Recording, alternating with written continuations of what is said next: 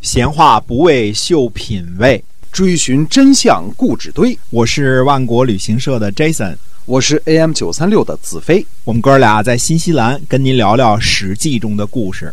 各位亲爱的听友们，大家好！您又回到我们的节目中了。我们是跟您讲《史记》中的故事，那么天天呢为您更新。嗯，那上一集呢我们讲了孔子的故事，我们今天啊继续书接上文。嗯，是的，这个男子啊，我们说，嗯。南方的南啊，这个是卫灵公的夫人啊，宠爱的夫人。那么男子呢，宋国人，我们以前说过这事儿啊，应该是这个呃宋元公的闺女啊。那么在这个宋国的时候呢，他就有个相好叫宋朝啊。男子呢是嗯宋国有名的大美人儿啊，然后呢这位宋朝呢是宋国有名的大帅哥。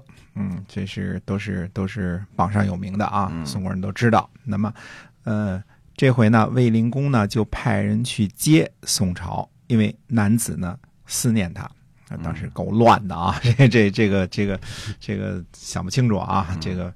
那么魏国的太子呢叫快溃，那么快快溃呢去这个齐国奉献于这个地方的。就是贡献给这个齐景公啊，于这个地方，呃，那么太子蒯聩呢，他就路过宋国，路过宋国的时候呢，就听见野人，野人就是不知道乡下人，这个农村人啊，这个这个不知道什么人，老百姓啊，就野人呢就唱歌说说。你已经得到了我们的母猪，为什么还不放过我们的公猪呢？嗯，宋国人所说的母猪呢，就是指的这个靓女男子啊；所说的公猪呢，指的就是，呃，帅哥宋朝。估计那年是猪年啊，这个否则怎么这个？把这个美女比喻成母猪，比 这个这个这个美男比喻成公猪啊，这个当时的审美不太一样啊。这个现在你这么说，人得跟你急啊。肯定的，哎，对的，可能觉得猪挺美的。哎，猪挺美的。哎，说既然得到了我们的母猪，指这个卫灵公啊，说为什么还不放过我们的公猪呢？哎，那这个蒯聩呢，就觉得非常的羞愧啊，觉得他爹这事儿办的不怎么地啊。于是呢，他就跟。西阳素呢就商量，这应该是他的副手啊。他说：“你呢和我一起去朝见男子，等到见到的时候啊，我一回头，你就把男子杀了。”西阳素呢应允，于是呢俩人就去朝见夫人，夫人呢也出来接见。太子蒯聩呢就回头看了三回。西阳素呢也不动手，嗯，夫人男子看到这番光景，哭着就跑了，一边哭呢一边喊说：“太子要杀我！”就这个这个局做的太那个什么了啊！这个回头三次看他啊，这让男子也看出来了。卫灵公呢握住男子的手呢，登上高台啊，这个避乱嘛，对吧？要杀夫人，这还了得啊！那么他的党羽呢，这个。这个这个太子蒯聩呢，就逃跑去了宋国，他的党羽呢也被卫灵公驱逐了。后来呢，这个蒯聩呢，嗯，又投奔了赵简子啊。那么太子蒯聩呢，就对别人说，说都是西阳素啊，不遵守诺言，坏了大事儿。因为商量好的嘛，他一回头他就杀了男子，对吧？这事儿就齐活了，干不利索脆就就办了。但是这个。他没信守诺诺言，那么西阳素呢？西阳素就对别人说呢：“说我当初啊答应去杀男子呢是迫不得已，否则呢太子会杀了我，嗯，对吧？不听话嘛。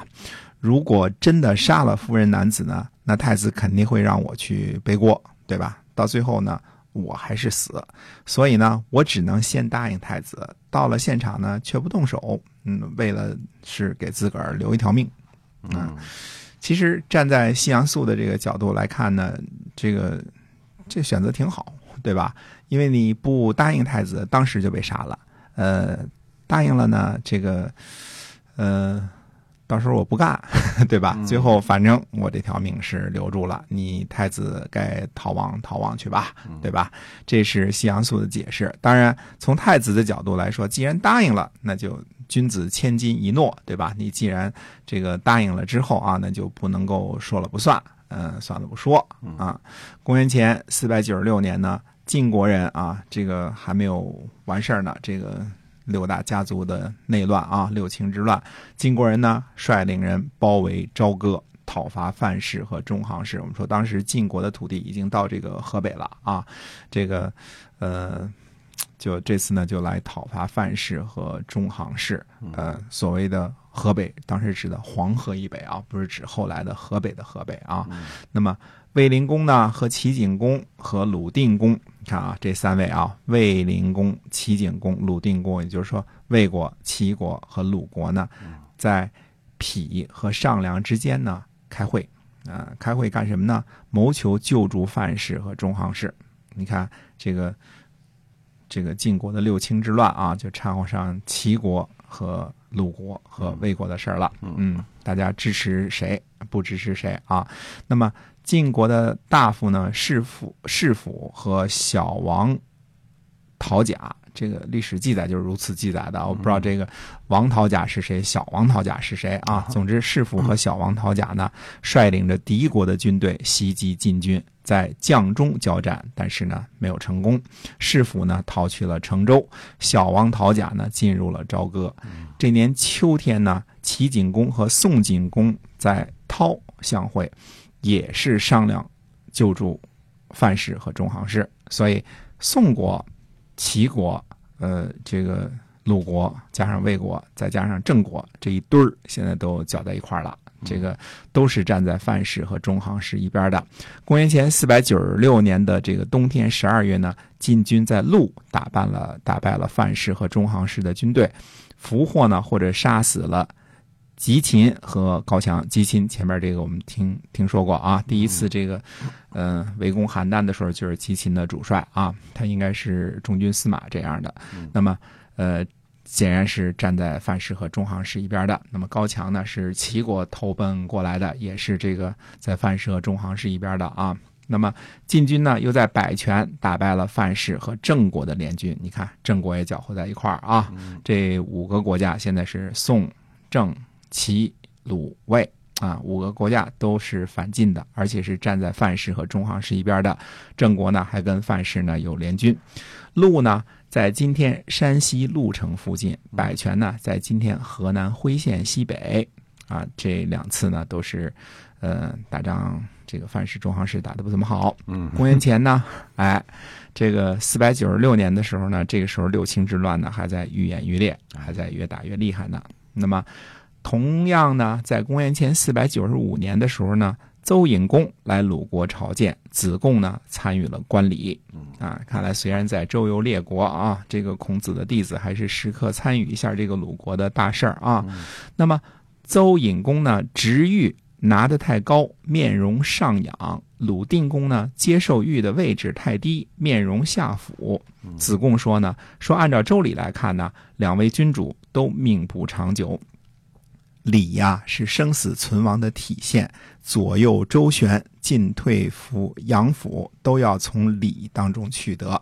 礼呢，可以从朝会、祭祀、丧葬、征战当中呢观察。现在正月里，两位国君朝会都没有法度，心呐已经失去了，丧心了。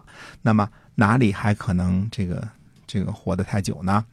高仰呢是骄傲的表现，低俯呢是。呃，衰废、骄傲，呃，这个这个表现，说这个骄傲和这个动乱呢离得不远，衰废呢接近疾病。鲁定公呢是主人，应该是鲁定公先死去吧。夏天五月呢，鲁定公薨。孔夫子说呢，子贡不幸而言重，这件事情呢让子贡成为一个多嘴的人。啊，这个这叫什么？看破。不说破，哎，子贡呢看破子仲子贡是看破了也说破了，呃，孔夫子说他呢说这件事情让子贡成为一个多嘴的人。鲁定公死后呢，鲁哀公继位，那么实际上春秋呢也真正的进入到了晚期了，差不多春秋纪氏的最后一位君主呢就是鲁哀公了。嗯，哎，那我们下一回呢再讲一讲其他是这个。除了这个鲁国和这个六卿晋国这边的事情啊，那么再讲讲其他诸侯的事情。那么当时还有其他的事情同时发生。嗯是的。好，我们今天啊这个史记中的故事呢，先跟大家就分享到这儿了，感谢您的收听，我们下期再会。再会。